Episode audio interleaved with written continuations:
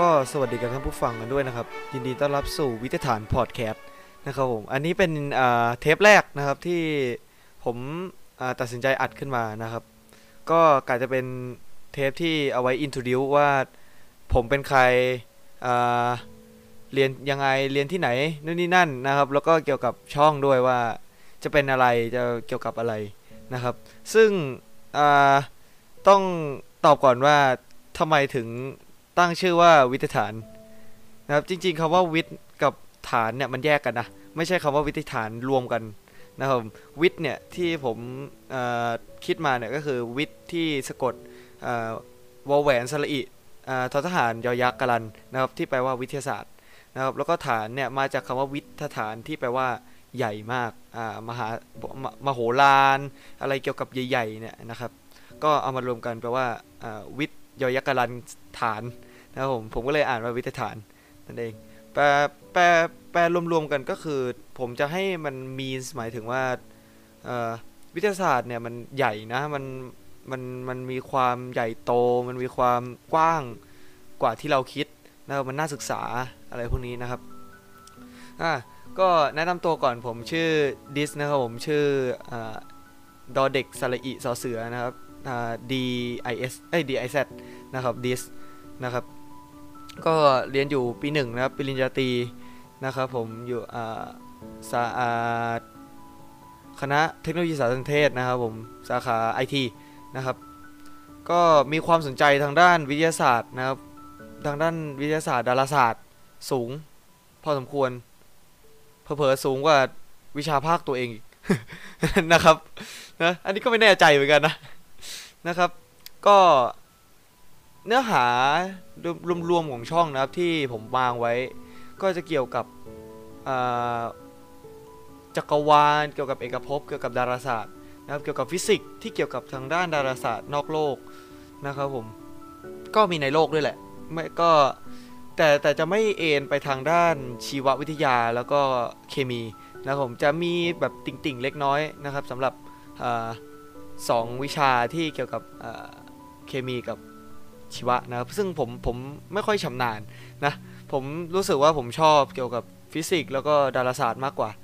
นะครับ ก็เลยตัดสินใจทำพอดแคสต์นี้ขึ้นมากะว่าจะให้ท่านผู้ชมไอ้ท่านผู้ฟังฟังในเพื่ออเพิ่มความรู้แล้วก็สนุกกับมัน ให้มองว่าดาราศาสตร์แล้วก็ จักรวาลเอกภพของเราเนี่ยมันไม่ได้อยู่ไกลตัวเราเลยนะ ถึงเอาจริง ๆ ทุกคนลอง ลองก้มมองเท้าตัวเองแล้วก็เงยมองท้องฟ้าตอนประมาณช่วง4โมงดิมันแดดอาจจะไม่แรงมากนะครับผมก็มองลองมองเท้าตัวเองแล้วก็มองขึ้นไปบนท้องฟ้า แล้วก็ลองตั้งคำถามว่าเอ่อทำไมเรามาถึงเราทำไมทำไมเรามาอยู่ที่นี่ทำไมเราถึง มาอยู่ตรงนี้ณจุดจุดนี้นะครับผมนั่นแหละคือจุดเริ่มต้นที่ผมชอบในเรื่องนี้ แล้วก็พยายามค้นหาคำคำตอบที่ที่เป็นคำเป็นคำตอบของคำถาม ที่มนุษย์ยังหาคำตอบไม่ชัดเจนอะคือพยายามหามาตั้งแต่หลายศตวรรษแต่ศตวรรษก่อนหน้านี้ หลายศตวรรษก่อนหน้านี้ ก็ยังไม่เจอคำตอบที่ชัดเจนนั่นคือมีนของที่ผมตั้งช่องนี้ขึ้นมานะครับผมก็อยากให้ทุกคนเรียนรู้ไปด้วยกัน แล้วก็มาหาคำตอบเกี่ยวกับคำถามที่ว่าทำไมเรามาถึงทำไมเราถึงมายืนในจุดจุดนี้ แล้วก็อาจจะมีเกร็ดความรู้เล็กน้อยเกี่ยวกับเทหวัตถุทางด้านดาราศาสตร์นะครับไม่ว่าจะเป็นดาวเคราะห์ ดาวแปลกๆดาวดาวนิวตรอน หลุมดำหลุมขาว ทฤษฎี wormholeหรือรูหนอนที่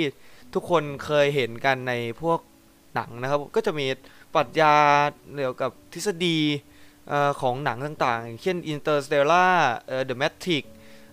Back to the Future เอ่อถ้ายังไม่เคยดูผมก็แนะนำถ้าอยากศึกษาเรื่องนี้ก็ไปดูกันก่อนนะ แต่แต่ผมวงเล็บนะว่าเเราสามารถเพ้อฝันได้แต่อยู่ในกรอบของหัวเรานะ ไม่ได้หลุดพ้นไปปุ้ง แล้วไปเพ้อฝันให้คนอื่น มาว่าเราได้ว่ามึงบ้าหรือเปล่า แบบว่าเอ่อไปบอกว่า อุ้ยอุ้ยอุ้ยนู่นน่ะเอ่อการย้อนเวลามีจริงนะ อุ้ย เนี่ยมีหลุมดำอยู่หลังดวงอาทิตย์เรานะ ระวังด้วย เดี๋ยวพรุ่งนี้เราเราต้องนู่นนี่นั่นก่อน เรากำลังจะตายในอีก3,000ปีนะ โอ้โห3,000ปีนะครับผม นะ กี่ช่วงอายุคนเนี่ยผมก็ไม่รู้เหมือนกันนะ นะครับ อย่าเป็นอย่าเราดูหนังเนี่ยเราเราดูหนังเกี่ยวกับแนวไซไฟแนวเอ่อเกี่ยวกับพวกนี้เนี่ยมันเราต้องใช้วิจารณญาณแล้วก็ไตร่ตรองความคิดแล้วก็วิเคราะห์ดีๆนะครับผมว่าสิ่งที่เกิดขึ้นในหนังเนี่ยกับโลกแห่งความเป็นจริงเนี่ยมันสามารถคอมไบกันได้หรือเปล่านะครับ ซึ่งหลาย ๆ สิ่งในหนังเนี่ยที่ ที่เขาสร้างขึ้นมาตั้งแต่อดีตถึงปัจจุบันเนี่ยก็มีนะ หลาย ๆ ทฤษฎีที่ในหนังเขาหยิบจากความเป็นจริงไปใช้ในหนังนะครับอย่าง Interstellar ก็เรื่องหลุมดำนะครับผมอย่าง Back to the Future อ่าทฤษฎีย้อนเวลานะครับผมที่ถกเถียงกันอยู่ทุกวันนี้ว่าเราสามารถย้อนเวลาหรือเร่งเวลาไปในอนาคตได้หรือเปล่านะก็นะครับมาอิน r o ดิวกันก่อนว่าจักรวาลเนี่ยคืออะไรอ่าทุกคนอาจจะ คิดว่าเออในจักรวาลมันก็คือนอกโลกเรานั่นเองอะมันก็คืออ่าสเปซที่มีสีดำแล้วก็เอ่อมีดาวดาวฤกษ์อ่ออ่าฝุ่นละอองต่างๆไปอยู่ในนั้นนะครับ จริงๆมันก็ไม่เชิงนะ จักรวาลนี่มันคือคำแทนของเอกภพนะครับผม เอกภพของเรา เดี๋ยวเอกภพเนี่ยคืออะไร เดี๋ยวผมก็เดี๋ยวจะทำเทปย่อยให้นะครับ ว่าเอกภพคืออะไร แต่อันนี้เราเรามาโอเวอร์วิวกันก่อนว่า จักรวาลเนี่ยมันมาจากคำว่าเอกภพนะ นั่นก็คือจักรวาลเนี่ยมันก็คือคำแทนของเอกภพที่มีรูปแบบที่ซับซ้อนแล้วก็ไม่เป็นระเบียบนะครับผมมันค่อนข้างที่จะยุ่งยุ่งเหยิงอะแบบว่ายื้ยมันแบบมันไม่เป็นระเบียบอะเข้าใจปะเกตพอพอเกตไหม เออมันไม่เป็นระเบียบ ซึ่งทุกคนผมก็ว่าทุกคนก็น่าจะรู้นะความไม่เป็นระเบียบเป็นยังไงนะครับ ก็คือมันไม่เป็นระเบียบนั่นแหละนะก็ไอ้คำว่าจักรวาลเนี่ยจริง ๆคนไทยเราคนไทยเราเรียกว่าจักรวาลใช่ไหมแต่แต่ต่างประเทศเนี่ยไอ้คำว่าจักรวาลหรือคอสมอสเนี่ยมันมีมันมีมานานนานมากๆแล้วตั้งแต่ ตั้งแต่หลายศตวรรษที่แล้วอะ่ะเออ นั่นแหละคนแรกเนี่ยที่บัญญัติคำว่าจักรวาลขึ้นมาให้มนุษยมนุษยชาติได้รับฟังแล้วก็จดจำมาถึงปัจจุบันได้ก็คือนักปรัชญาคนหนึ่งนะครับ ซึ่งเขาผมเชื่อว่าคนที่ผมจะเอ่ยถึงเนี่ยเขาอยู่ในหัวทุกคนมาตั้งแต่มัธยมหรือประถมแล้วแหละเขาคือปีทากรัสนะคือน่าน่าก็น่าจะคุ้นๆกันอยู่สูตรสามเหลี่ยมนะครับสามเหลี่ยมมุมฉาก นะครับสามเหลี่ยม ABC นะเอ่อซึ่งซึ่งปูมหลังของเขาเนี่ยก่อนที่เอ่อตอนที่คิด ตอนที่บัญญัติคำว่าจักรวาลขึ้นมาเนี่ยมันค่อนข้างที่จะเอ่อไม่ไม่ไม่ค่อยดีแล้วก็ไม่ค่อยแย่ด้วยซ้ำก็คือพอเขาบัญญัติออกมาเนี่ยเขามาประกาศว่าเออเนี่ยฉันนะฉันปีทากรัสฉันบัญญัติคำว่าจักรวาลแทน แทนแทนคำว่าเอกภพที่มีแทนสิ่งที่อยู่บนหัวเราที่เราไม่สามารถออกไปได้สมัยนั้นคงไม่มีคนที่พยายามเออคนคนที่บินออกไปนอกนอกโลกเนาะเออสมัยวิทากรคงไม่มีเนาะเขาก็เขาก็พยายามแทนสิ่งที่อยู่เหนือเหนือหัวเรานะครับผมพยายามแทนว่าเออเนี่ยมันเรียกเราขอเรียกว่าจักรวาลนะจะจะพูดว่าจักรยานแล้วนะครับนะ อ้คำว่าจักรวาลเนี่ยก็หลังจากนั้นก็เริ่มซาหายไป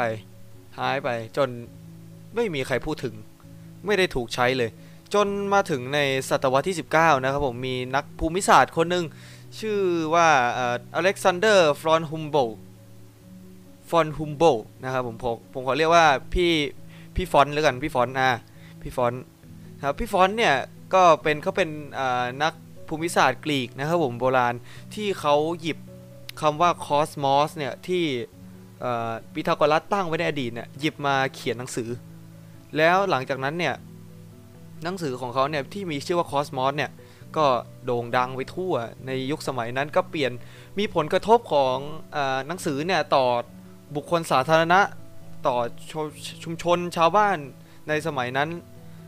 นะครับผมก็ทำให้คำว่าคอสมอสเนี่ยติดหูเราเราเรามาถึงทุกวันนี้ นะครับผมแล้วอะไรเกี่ยวกับแล้วแล้วลวอะไรในปัจจุบันเนี่ยที่ที่เกี่ยวกับจักรวาลบ้างผมก็ต้องอบอกก่อนว่าน้อยนะที่ที่ที่การศึกษาเกี่ยวกับจักรวาลเนี่ยมันมันมันมีสาขาสาขาในในต่างประเทศ ค่อนข้างค่อนข้างน้อย แล้วก็ในไทยนี่เรียกว่าโคตรน้อยเลยดีกว่านะครับ ต้องอไปศึกษาเองอะไรมาเป็น มาเป็นความรู้เพิ่มเติมนะครับผมก็อะไรคือการศึกษาจักรวาล ก็คือมีคนมีคนมีนักวิทยาศาสตร์นักปรัชญาหลาย ๆ คนพยายามพยายามเรียกการศึกษานี้ว่าจักรวาลวิทยานะครับผมสมัยแต่ก่อน ก็คือจักรวาลวิทยาเนี่ยมีเป้าหมายเป้าหมายเป้าหมายนะครับและความตั้งใจของพวกนักปรัชญาพวกนั้นนักวิทยาศาสตร์พวกนั้นตั้งขึ้นมาก็คือ การเอาเอ่อเอ่อเขาเรียกคำสอนของศาสนาคำทำนายต่างๆ เกี่ยวกับศาสนาผมขอเรียกเรียกว่าศาสนาแล้วกัน ศาสนากับระบบปรัชญาเนี่ยมารวมกันนะครับผมกลายเป็นจักรวาลวิทยาขึ้นมานะครับ ก็ในในในในปัจจุบันก็มีการนำเออเกี่ยวกับวิทยาศาสตร์ทางด้านฟิสิกส์กลศาสตร์บลาบลาบลาใส่เข้าไปด้วยนะครับก็เกิดก็กลายเป็นจักรวาลวิทยาขึ้นมา นะครับ ก็จักรวาลวิทยาเนี่ยถามว่าถามว่ามันมันมันคือการศึกษาเกี่ยวกับอะไร ผมก็พยายามที่จะพยายามที่จะหาความหมายของมันให้ลึกซึ้งที่สุดนะ ก็คือ เท่าที่ผมคิดได้นะถ้าก็คือประมาณว่า การศึกษาจักรวาลเนี่ย มันคือการศึกษาเกี่ยวกับเบสหรือรากฐานของการกำเนิดจักรวาล ทฤษฎีต่างๆ ที่นักวิทยาศาสตร์คิดในปัจจุบันเนี่ยก็มีรากฐานมาจากการกำเนิดจักรวาลทั้งนั้นนะครับ ไม่ว่าจะเป็นสัมพันธภาพสัมพันธภาพพิเศษทฤษฎีหลุมดำนะครับผมก็เกี่ยวกับการกำเนิดจักรวาลทั้งนั้น มันคือการศึกษาระบบระเบียบของธรรมชาติที่ให้กำเนิดที่อยู่หรือที่ว่างต่างๆ ในจักรวาล ขึ้นมานะครับผมก็นักวิทยาศาสตร์ปัจจุบันพยายามหาจุดจุดจุดหนึ่งที่เขาเรียกว่าบิ๊กแบงนะครับทฤษฎีบิ๊กแบงทุกผมว่าทุกคนน่าจะเคยได้ยินนะไม่ใช่วงดนตรีนะนะบิ๊กแบงนี่โอ้นึกถึงอะไรศิลปินเกาหลีนะอันนี้ผมก็ไม่ไม่ค่อยรู้จักนะครับ ก็เคยได้ยินชื่อมานะครับทฤษฎีบิ๊กแบงคืออะไร ทฤษฎีบิ๊กแบงผมจะเล่าคร่าวๆก็คือ มันคือทฤษฎีที่นักวิทยาศาสตร์เนี่ยเขาคิดกันจริงๆจริงๆมีตั้งนานแล้วแหละตั้งแต่โอ้โหนิวตันมั้งเออเซอร์ไอแซคนิวตันอันนี้ผมก็ไม่แม่นนะ เดี๋ยวผมเดี๋ยวผมจะทำคลิปออกมาเรื่อยๆนะครับ ว่าเกี่ยวกับทฤษฎีบิ๊กแบงเจาะลึกไปที่แต่ละทฤษฎีเลยนะครับผม ก็เราคร่าวๆว่าทฤษฎีบิ๊กแบงเนี่ยมันคือการระเบิดของจักรวาลของของของระของการระเบิดของอนุภาคเล็กๆ ที่เรามองไม่เห็นเนี่ยปุ้มขึ้นมา แล้วเกิดการขยายตัวเกิดความเร่งขึ้นเรื่อยๆ จนตอนนี้นะครับทฤษฎีนี้เนี่ยมีสมมุติฐานแล้วก็มีคนสนับสนุนมากมาก ๆเลยนะครับ แล้วก็มีการพัฒนาทฤษฎีนี้ ให้ให้เขาเรียกว่าให้มีคนเชื่อถือแล้วก็เป็นทฤษฎีหลักของการกำเนิดจักรวาล แล้วก็จะให้แบบว่าพอพอทฤษฎีนี้เออรู้ว่ามันเป็นมันเป็นจริงแล้วอะ เออเราก็พยายามถ่ายทอดให้กับคนรุ่นหลังนะครับ ซึ่งคำคมของนักวิทยาศาสตร์คนหนึ่งที่ผมชอบใช้เวลา เวลาคุยกับเพื่อนเล่นๆ แล้วก็เวลาอยู่คนอยู่คนเดียวเวลาศึกษาโน่นนี่นั่นนะครับผม ผมไม่อยากนักวิทยาศาสตร์คนนี้ชื่อว่าอันเบิร์ตไอน์สไตน์นะครับทุกคนต้องรู้จักอยู่แล้วแหละเขาเป็นเจ้าของทฤษฎีสัมพัทธภาพแล้วเป็นเจ้าของอสมการ สมการที่รวบรวมหลาย ๆ อย่างมาไว้ในสมการเดียวก็คือ e เท่ากับ mc square ถูกไหมนะครับระเบิดปรมาณูนะครับคำคมของเขาเนี่ยหรือคำพูดของเขาเนี่ยที่เขาพูดว่าเขาเคยพูดว่าคำถามที่ว่ามนุษย์เนี่ยเกิดมาทำไมเกิดมาเพื่ออะไรทำไมทำไมถึงเกิดมาเหตุผลอะไรถึงเกิดมาเขาบอกว่า มนุษย์เนี่ยเกิดมาเพื่อเรียนรู้ เกิดมาเพื่อนำสิ่งที่ตัวเองเรียนรู้เนี่ย ถ่ายทอดออกไปเป็นรุ่นสู่รุ่น ไอสไตน์เชื่อว่าการถ่ายทอดแบบนี้เนี่ยทำให้ความรู้ของมนุษย์อะมันเป็นสิ่งที่อมตะ มันเป็นสิ่งที่ไม่ไม่มีวันตายเว้ยเออ คือลองลองคิดดูนะว่าทำไมอะเราถึงรู้จักชื่อ ปีทาโกรัสได้ทำไมเราถึงรู้จักชื่ออ่าเซอร์ไอแซคนิวตันหรืออ่านักวิทยาศาสตร์ในอดีต เออทำไมเราถึงรู้จักเขาได้ ในเมื่อเซอร์ไอแซคนิวตันตายไปเกือบพันกว่าปีที่แล้วสองพันกว่าปีที่แล้วอะ อืม นั่นคือสิ่งที่มนุษย์ มันคือความสามารถพิเศษที่สิ่งมีชีวิตในสปีชีส์เราในสายพันธุ์เราทำได้ ไอน์สไตน์ได้กล่าวอย่างนั้น ผมก็พยายามมาประยุกต์ใช้ว่าเออเนี่ย การถ่ายทอดความรู้เนี่ยมันคือการที่เหมือนปักธงบนบนดาวอังคารหรือดาวเคราะห์อะไรทุกอย่าง ปักรอยเท้า ปักธงลงไปว่า เออเนี่ย เราปักธงผืนนี้ลงไปในดาวเคราะห์ดวงนั้นเนี่ย ในอนาคตในอดีตเนี่ยเอ้ยในอนาคตเนี่ยก็ต้องมีคนรุ่นต่อไปของเราเนี่ยมาจับธงผืนนี้แล้วก็เรียนรู้ว่าก่อนก่อนหน้าที่เขาจะมาจับธงผืนนี้เนี่ยมีใคร มาปักก่อน มีใครมาอยู่ในพื้นที่ที่นั้นต่อก่อนนะครับ ก็เหมือนว่าการการถ่ายทอดความรู้ไปเรื่อยๆเนี่ยคือคือความสามารถพิเศษของมนุษย์เลยนะครับที่จะทำให้คนในอดีตที่ฉลาดฉลาดเนี่ยเขาเป็นยักษ์ขึ้นมา แล้วให้เราขึ้นมาขี่ที่ไหลได้นะครับผมไม่ว่าจะเป็นเซอร์ไอแซคนิวตันไอน์สไตน์หรือสตีเฟนฮอว์กิงที่เสียชีวิตไปเมื่อ 2 ปีก่อนนะครับผมก็ เลซิมพี e นะนะครับเขาเขาเป็นยักษ์นะครับที่ประทับตาไว้บนจักรวาล ประทับตาไว้บนเอกภพนี้ เพื่อให้เรามาศึกษาต่อแล้วก็หยิบความรู้หยิบงานวิจัยของเขามาสารต่อ เพื่อให้รู้ถึงหลักการและเหตุผลว่าทำไมเราถึงเกิดมาทำไมจักรวาลนี้ถึงเกิดมาได้นะครับ ก็ หมดไปแล้วสำหรับเทป Introduce นะครับก็เจอกันใหม่เทปหน้า ว่าจะเป็นเทปอะไรเดี๋ยวขอสปอยไว้ก่อนก็คือ เทปต่อไปจะเกี่ยวกับเอ่ออะไรดำๆที่มันน่ากลัวน่ากลัว แล้วก็เอ่อเมื่อ 2 ปีที่แล้วเพิ่งมีภาพถ่ายออกมานะครับ ก็สปอยไว้ก่อนนะ ก็เจอกันใหม่ครับเทปหน้า สวัสดีครับ